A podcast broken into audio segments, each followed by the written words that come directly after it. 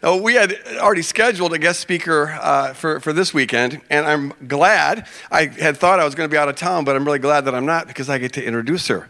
So I'm going to introduce you to Oshita Moore. Now, I've known Oshita's husband for probably 15 or more years, and then I've got to know them as a couple over the last 10. Uh, we just sort of network in the same kingdom circles, and they're solid kingdom people.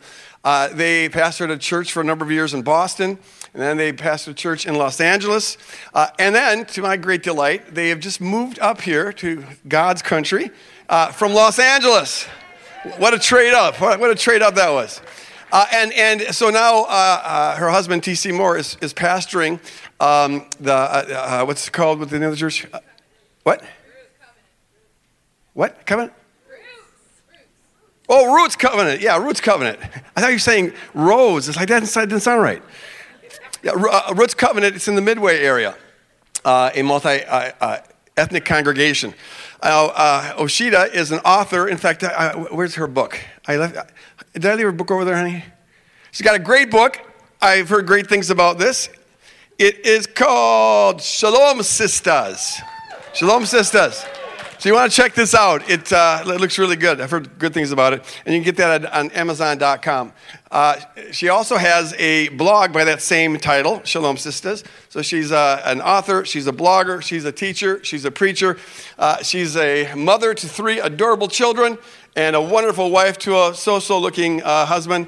And uh, I told her this was the rowdy crowd. So, but could this rowdy crowd give it up for Oshita? Oshita Moore, come on down. God bless you.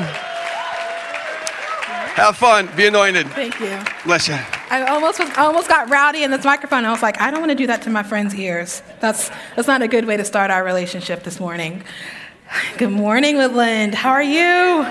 Good morning. Okay, I am going to uh, put my book right here because I'm proud of it, but it's going to be a distraction sitting right up here.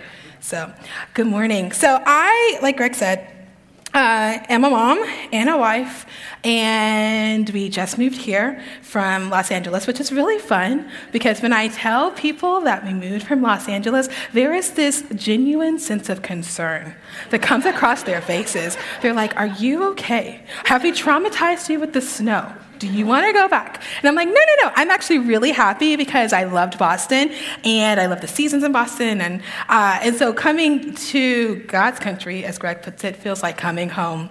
It also feels like home to be with you guys because I have been a podritioner a very proud parishioner for like the past 10 years. And I found Woodland Hills when I had uh, my second or my third child. So, see, my husband and I lived in Boston, or uh, lived in New Orleans before Hurricane Katrina hit. We were doing urban ministry in an underdeveloped neighborhood called Holly Grove. We were there until Hurricane Katrina hit. And at that point, I had a three year old and I was nine months pregnant with our second. Like, we actually were not sure if we were going to have that baby on the evacuation route from New Orleans to Texas, which is my hometown or home state. So we moved to New Orleans, and then my husband wanted to go to seminary in Boston, moved to Boston, had a bit of sanity. And then my husband took a job in LA, moved to LA and here. And so as you can see, I have three kiddos a 15 year old, a 12 year old, and an 11 year old. So when the two youngest were just itty bitty babies driving me crazy at 2 o'clock in the morning, I needed something to tether me to the outside world so I didn't feel so isolated and lonely. I needed something that was Jesus centered to remind me of who I was. And Woodland Hills became that uh, tether for me. And so, again, it feels like I'm coming home. So, thanks for having me this morning. Amen.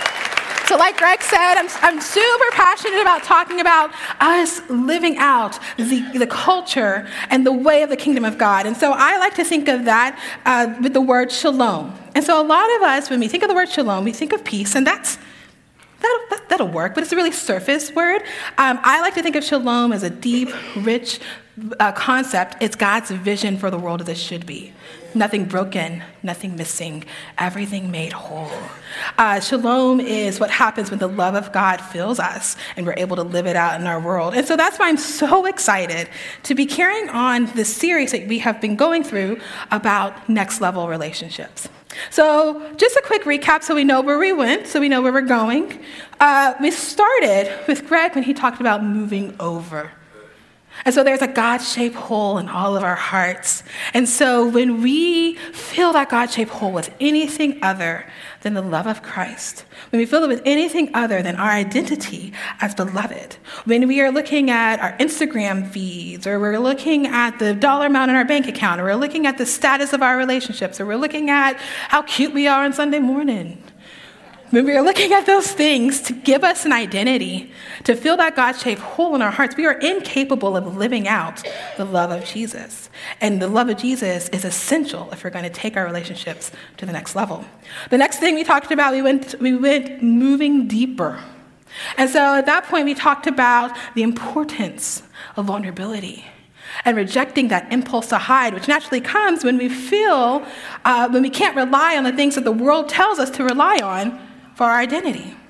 And so when we are stripped of those things and we're only relying on the love of Jesus, it can feel really scary. And so we have this impulse to hide.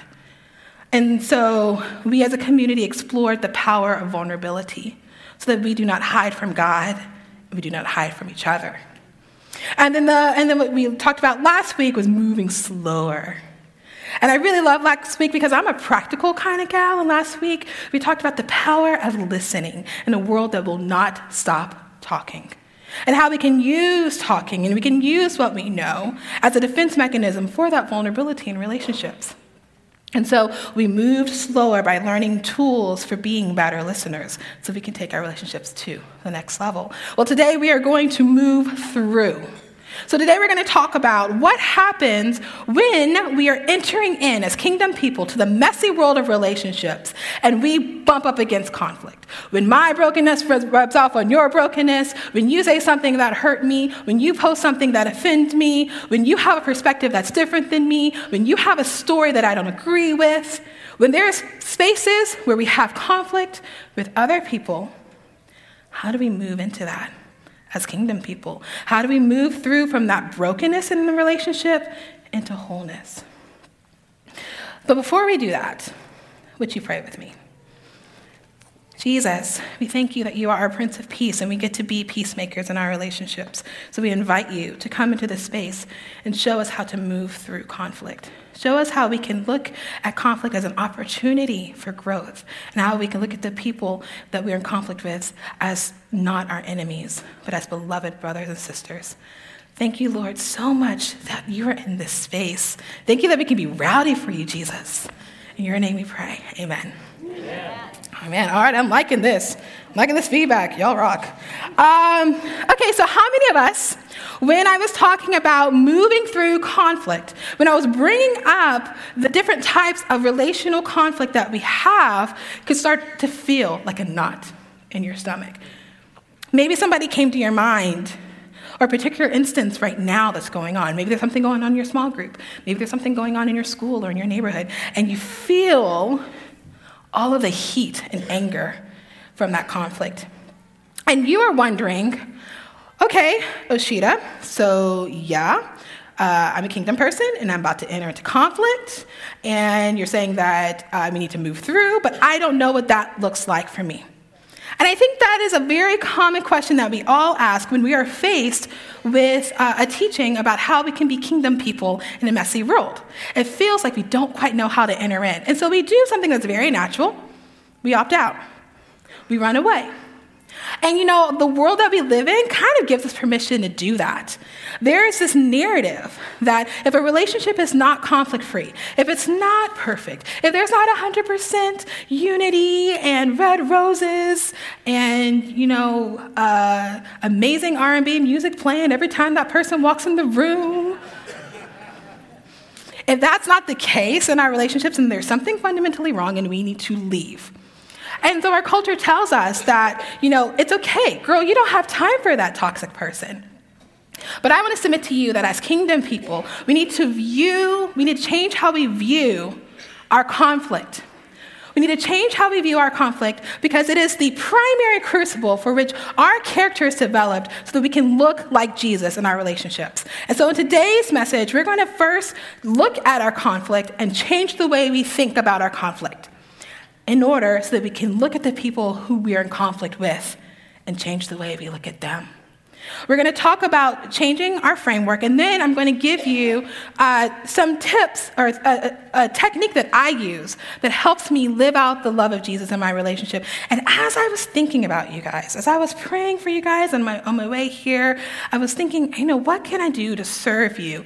And I felt like I would not serve you if I came up here with my top 10 tricks for perfect relationships that I grabbed from some magazine, you know, at Target. Or if I pulled the latest, greatest book on relationship techniques and just went down the list of what that author says. Because here's the thing we are all different. We have different perspectives and we have different personalities. And what works really well for my marriage may not work really well for your marriage. And I don't want to be the Holy Spirit for you. I want to leave space for the Holy Spirit to show you what can work. See, because I have tried to be the Holy Spirit for many people and many a times, and it went very, very bad. And I'm not about to put myself in that position with you guys. So instead of giving you the top 10 tricks and tips, what I'm going to do is I'm going to help us rethink our framework so we can be kingdom people. And then I'm going to give you two evergreen, or one evergreen uh, technique that I use that always helps me stay in line with that framework. So, one thing that I like to do when I'm thinking about perseverance and commitment in our relationships is I like to reference Romans 3, or, sorry, Romans 5, 3 through 5. It's going to be up there on the screen. So Romans 5, 3 through 5 says, We know that difficult situations produce endurance, and endurance produces character, and character produces hope. And hope does not disappoint us because God's love has been poured into our hearts through the Holy Spirit that has been given to us. So I like to say that the love of God is so great that we can, that as we are made whole by it, we can make the world whole. Um, I like to think about, when I think about the love of God, I always tell myself, Oshita, God loves you so much that he would rather die for you than live eternity without you. That's commitment. And it's that same type of commitment that Jesus showed towards me that I need to show towards others. But we need to, we need to think about Romans 3 or th- Romans 5, 3 through 5 as a framework for how we engage brokenness in our, in our in conflict, how we engage it, and how we move through from brokenness into wholeness. Now, one of the things I want to make sure that I always do when I read a scripture and I get, a, I get encouragement from it, I'm like, Lord, I'm going to live that out today. One of the things I like to do is I like to stop and look at the context where that scripture was written, who was writing it, who, who were they writing it to. And so, just to give you a little bit of context, because sometimes we can read something like Romans 5, 3 through 5, and we can be like, uh, Paul does not understand that my neighbor is on my last nerve. If he puts snow in front of my door again, I'm gonna go off. Well, I think Paul completely understood conflict. And I think Paul completely understood uh, the importance of encouraging kingdom people to move through the conflict. Because let me tell you a little bit about the church in Rome. The church in Rome was made up of five house churches. And I hear that you guys have house churches. So think about your house church that you're a part of or your growth group. And think about all the different personalities in that group. Think about all the different ways that people communicate in that group. Think about all the different perspectives in that group. Think about the different races in that group.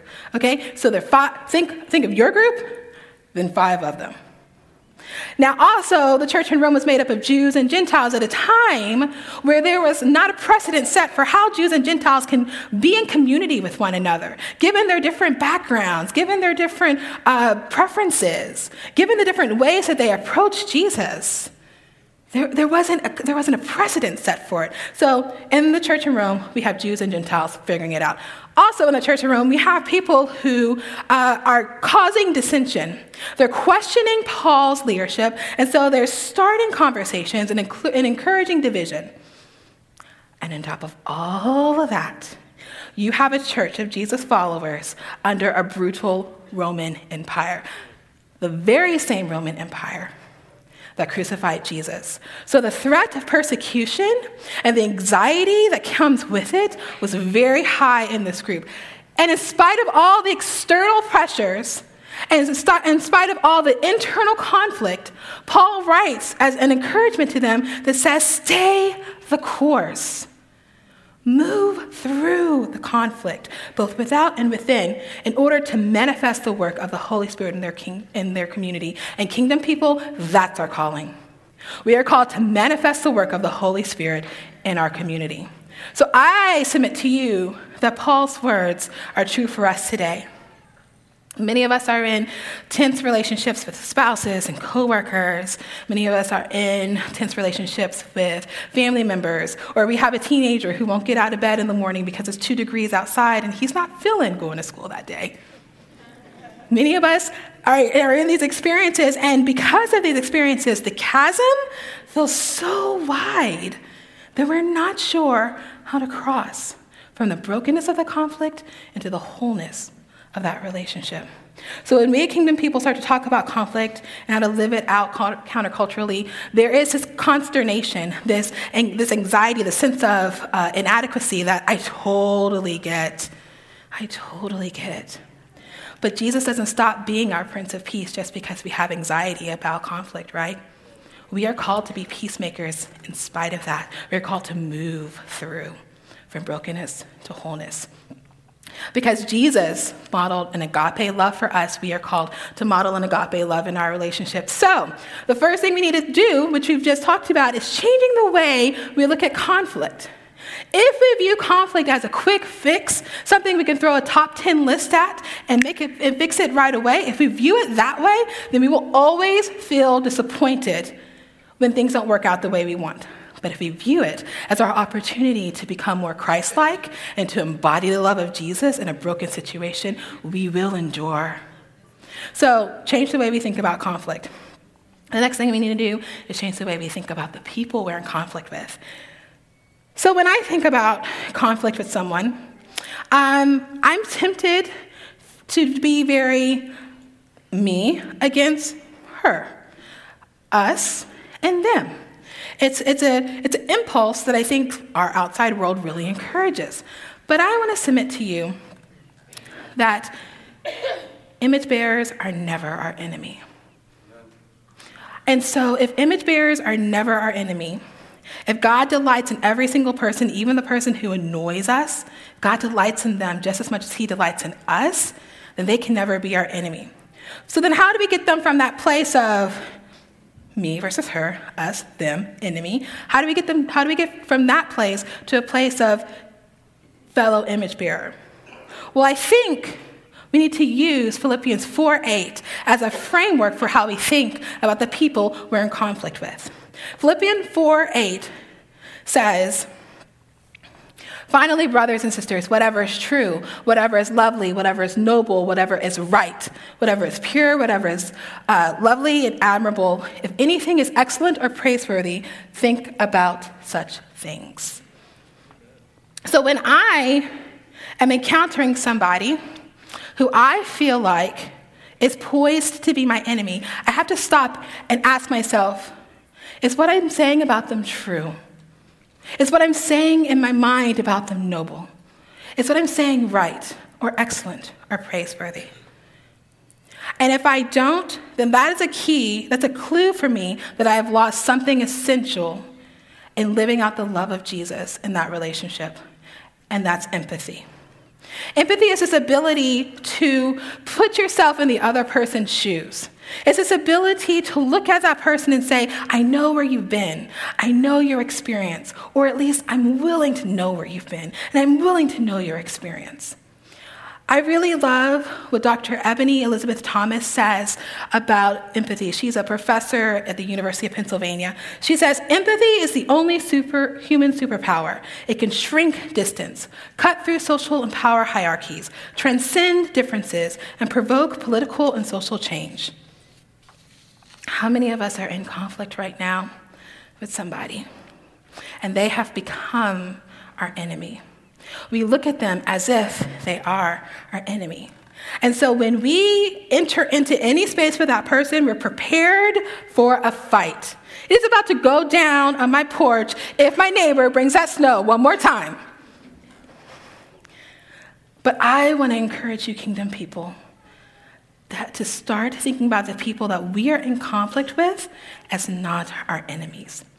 What I like to do when I'm thinking about enemy love, loving my enemy, and accessing my empathy is I like to say that the person who is just on the other side of my empathy, the person who I am unwilling to identify with, the person who has done something that I say, I would never do that.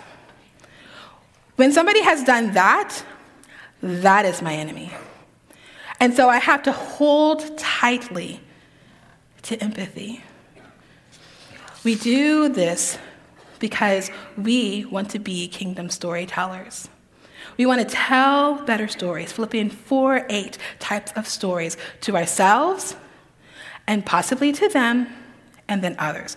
Let me give you an example of how I've had how my husband and I have had to access empathy in our relationship uh, so that we are not each other's enemy because I don't have a survey that lets me say I can only be married for 20 hours a week.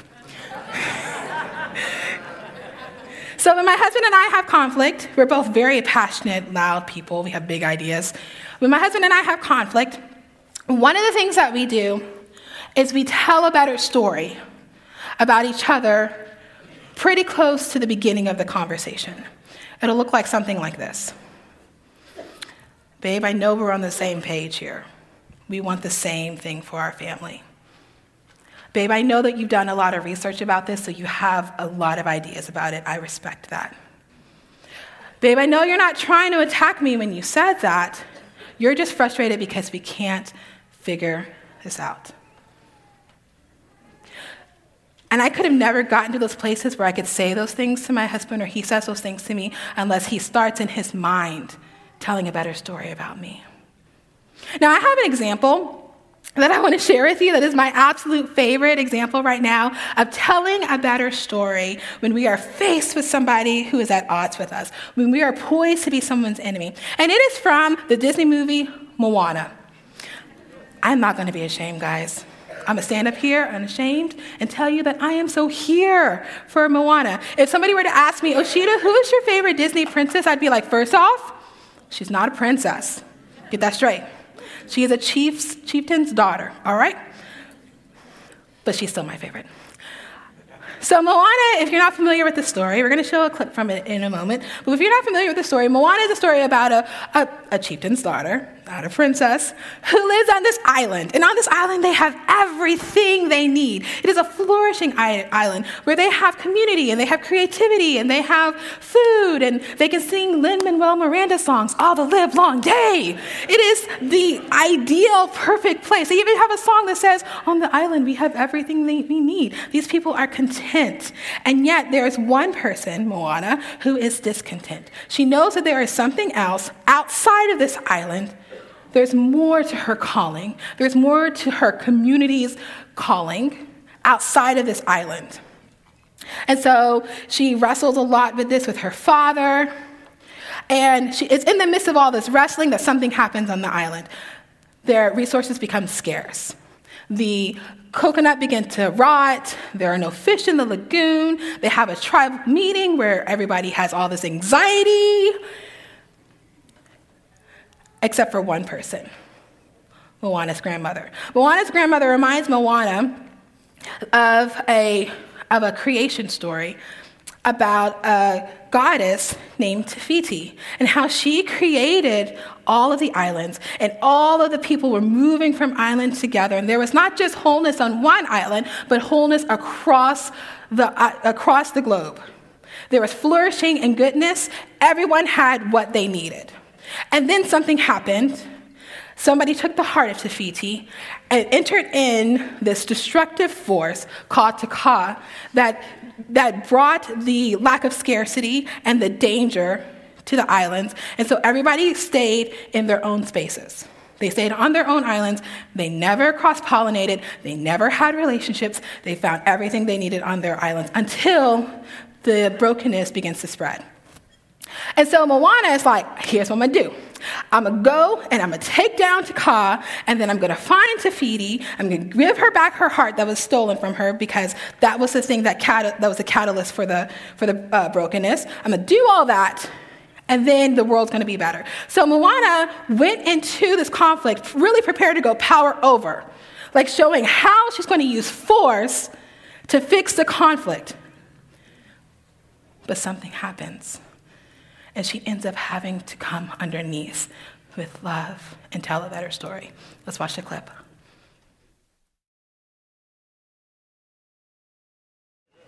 Isn't that beautiful? The thing that was once dead. That's right.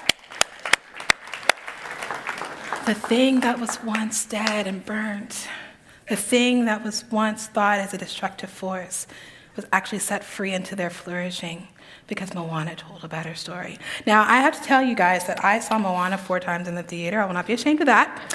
I will not be ashamed of the fact that I bought it the day that it came out, and I had chocolate and tissues, and I was like, just ready, just crying, crying all the time. My kids are like, Mom, get over it. It's a Disney story. And I'm like, no, it's not. It's more. It's a kingdom story. It's a kingdom story because this is what Moana did. She looked right at her, at her enemy, the person who was poised to be in conflict with her. She looked right at them and she told a better story. This is what Moana said. She looked at Te Kā and she said, You are not a destructive and terrifying demon. You are creative and beautiful and kind and generous. You are not interested in defending destruction and causing destruction and causing scarcity. That's not what you want. Something essential has been taken away from you, and I am here to restore it. She said, she said, you are not doomed to live this way forever. You know who you are, and I know who you are, and I will call that out in you. That's a better story, y'all. It's a better story because it's exactly the kind of story that Jesus told us. From the cross, Jesus stood and he said, Father, forgive them, for they know not what they do. Amen. While Jesus was justified in cursing and shaming, he told a better story. While Jesus was nailed to the cross, he proclaimed that we are worthy of forgiveness, not punishment. You are not the bloodthirsty mob I see before me but lost children in need of restoration. You are not malicious and violent. You're terrified of your vulnerability. You are not scheming and manipulative. You know not what you do. And my friends, I submit to you that we can say the same thing to the people we are in conflict with. You are not my enemy. So, when the, every single breath that Jesus had mattered, he chose to bless and not condemn. And when Jesus told better stories, he reframed the conflict and he reframed the way we look at people we're in conflict with. And you and I have the exact power to do so. Now, I want to say something because sometimes we are in conflict with someone and they are hurting us. And it's a legitimate, painful hurt that makes us feel unsafe, either physically or for our mental health. And in those times, I want to encourage you, my friends, that the loving, Christ like thing to do is to honor the Imago Dei within yourself. It is not any less self sacrificial loving to look at that person and say, I love you enough to not let you stay the way you are. And if I stay in this relationship with you and allow you to continue hurting me, you are continuing that destructive path, so you need help. And so I want to set you free from any shame you might be feeling if you're in that situation to say, oh, Sheeta, like I so want to do that, but I'm in this relationship and it feels unhealthy. My friend, if it feels unhealthy, I encourage you to avail yourself to the leaders of Woodland Hills and, and let them help you discern if this is something that you need to move through or this is something you need to move away from.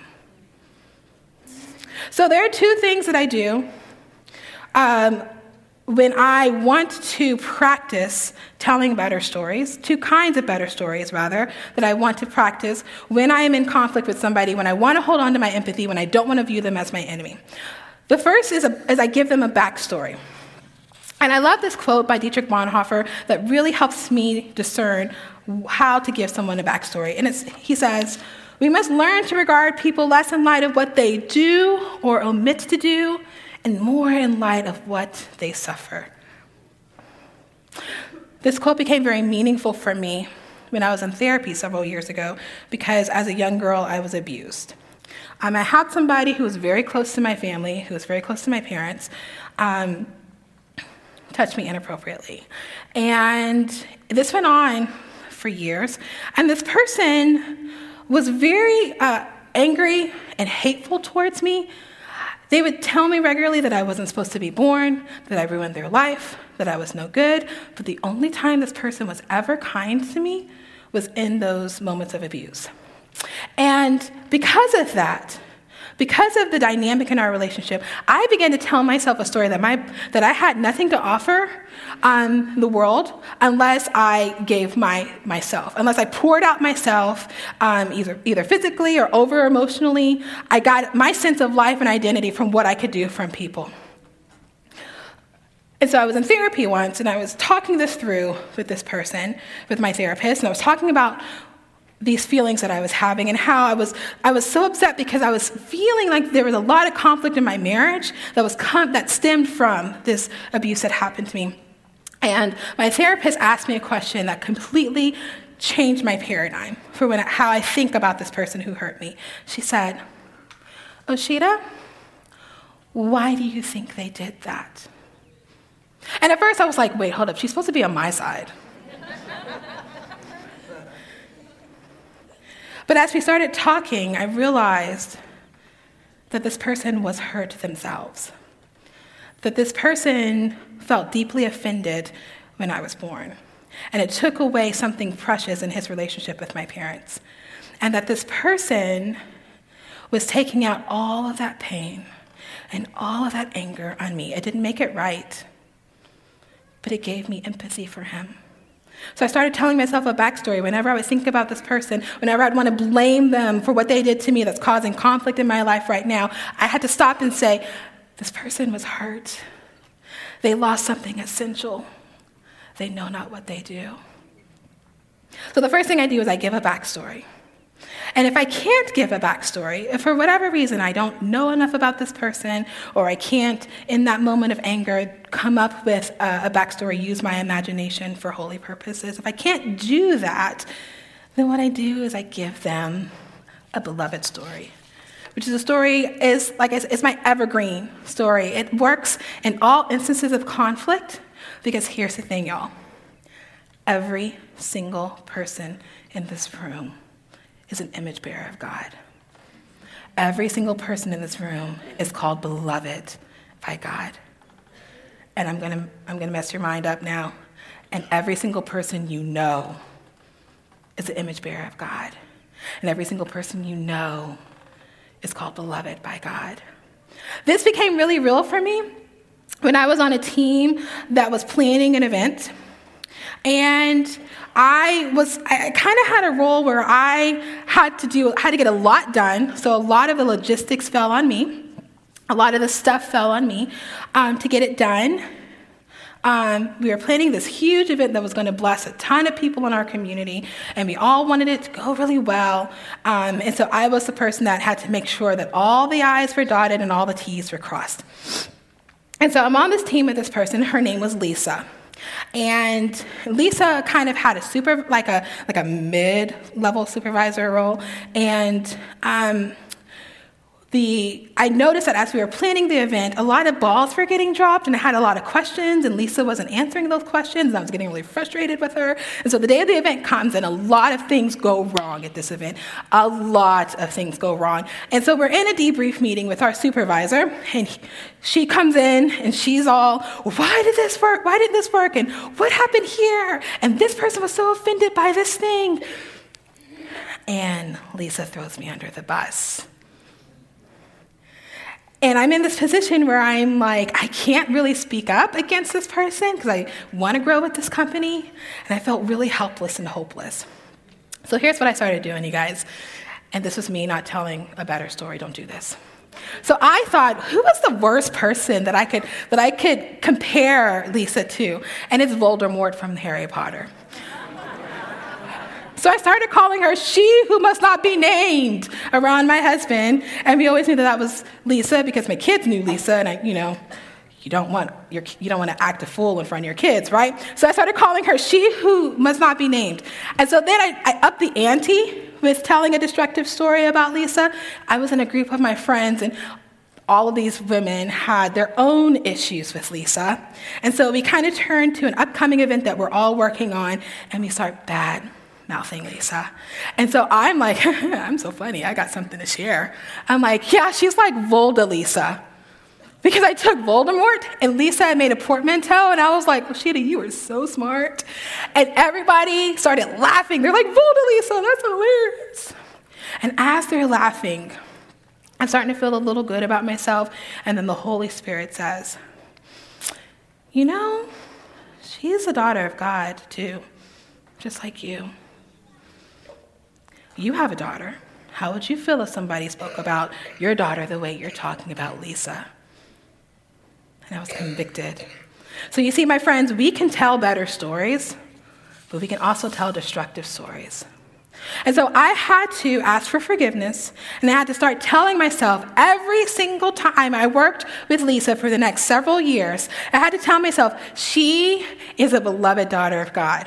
And that helped me access some empathy to when I could say, she is just trying to do a good job in front of her supervisor. She is trying to save face. So I went from a beloved story to a backstory, and I was telling about her story, and I was telling a kingdom story, and I changed our relationship. To this day, Lisa and I are friends. Now, she knows I called her Volda, Lisa.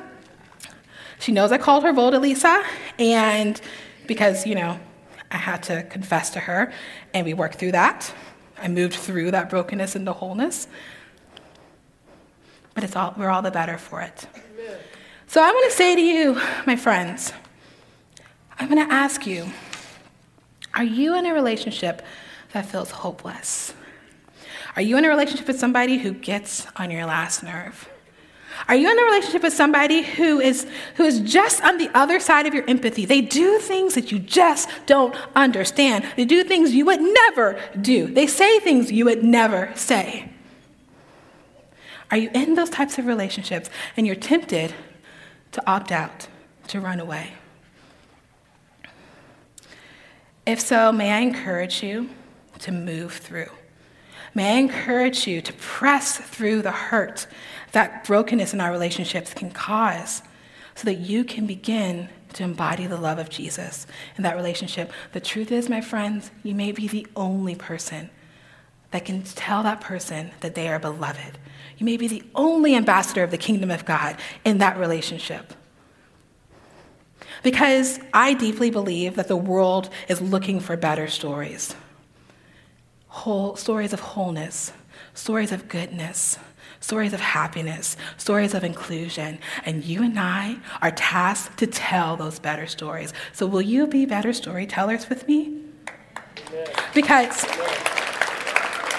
because there is always room in these stories for one more character arc, more character development for ourselves and the people we're in conflict with. There's always room for more, one more plot twist of peace. There's always room for one more conflict resolution. There's always room for a happy ending, and that happy ending is that all are beloved and all are belonged, and the kingdom of God has come near. So, my friends, will you push through the hurt and the pain? Will you move your relationships to the next level? Will you love like Jesus loved and tell better stories in your relationships? If you will, join me in prayer. Jesus, you are our great storyteller. You told a story of redemption. You told a story of belonging. You told a story of inclusion. You told a story of peace. And we want to be a part of that story. Every one of us holds a pen in our hands with which we can write a better story about the people we're in conflict with. So, Lord, I pray that your Holy Spirit gives us the sentences and the words and the thoughts and the blessings that we can write about the people we're in conflict with. I also pray for your Holy Spirit to give my brothers and sisters wisdom and discernment if they're in spaces that feel incredibly unsafe for them, where moving through and pressing through would actually violate their Imago Dei and not honor you as our Prince of Peace. We love you so much, Lord, and we just want to make you proud. And we just want to live out your kingdom on earth as it is in heaven because this world is desperate. In your name we pray, Jesus. Amen. Amen. At this point, I want to invite the prayer team to come up. And if there is somebody that you are in conflict with or that you that came to your mind as I was talking about um, moving through from brokenness to wholeness, I encourage you to come and receive prayer. If you're in a space where you feel unsafe, please, please, please receive prayer and guidance. Um, if there's anything else going on, please receive prayer. Go in peace to love and serve your community, community be an ambassador for the kingdom of God, and tell better stories. Amen.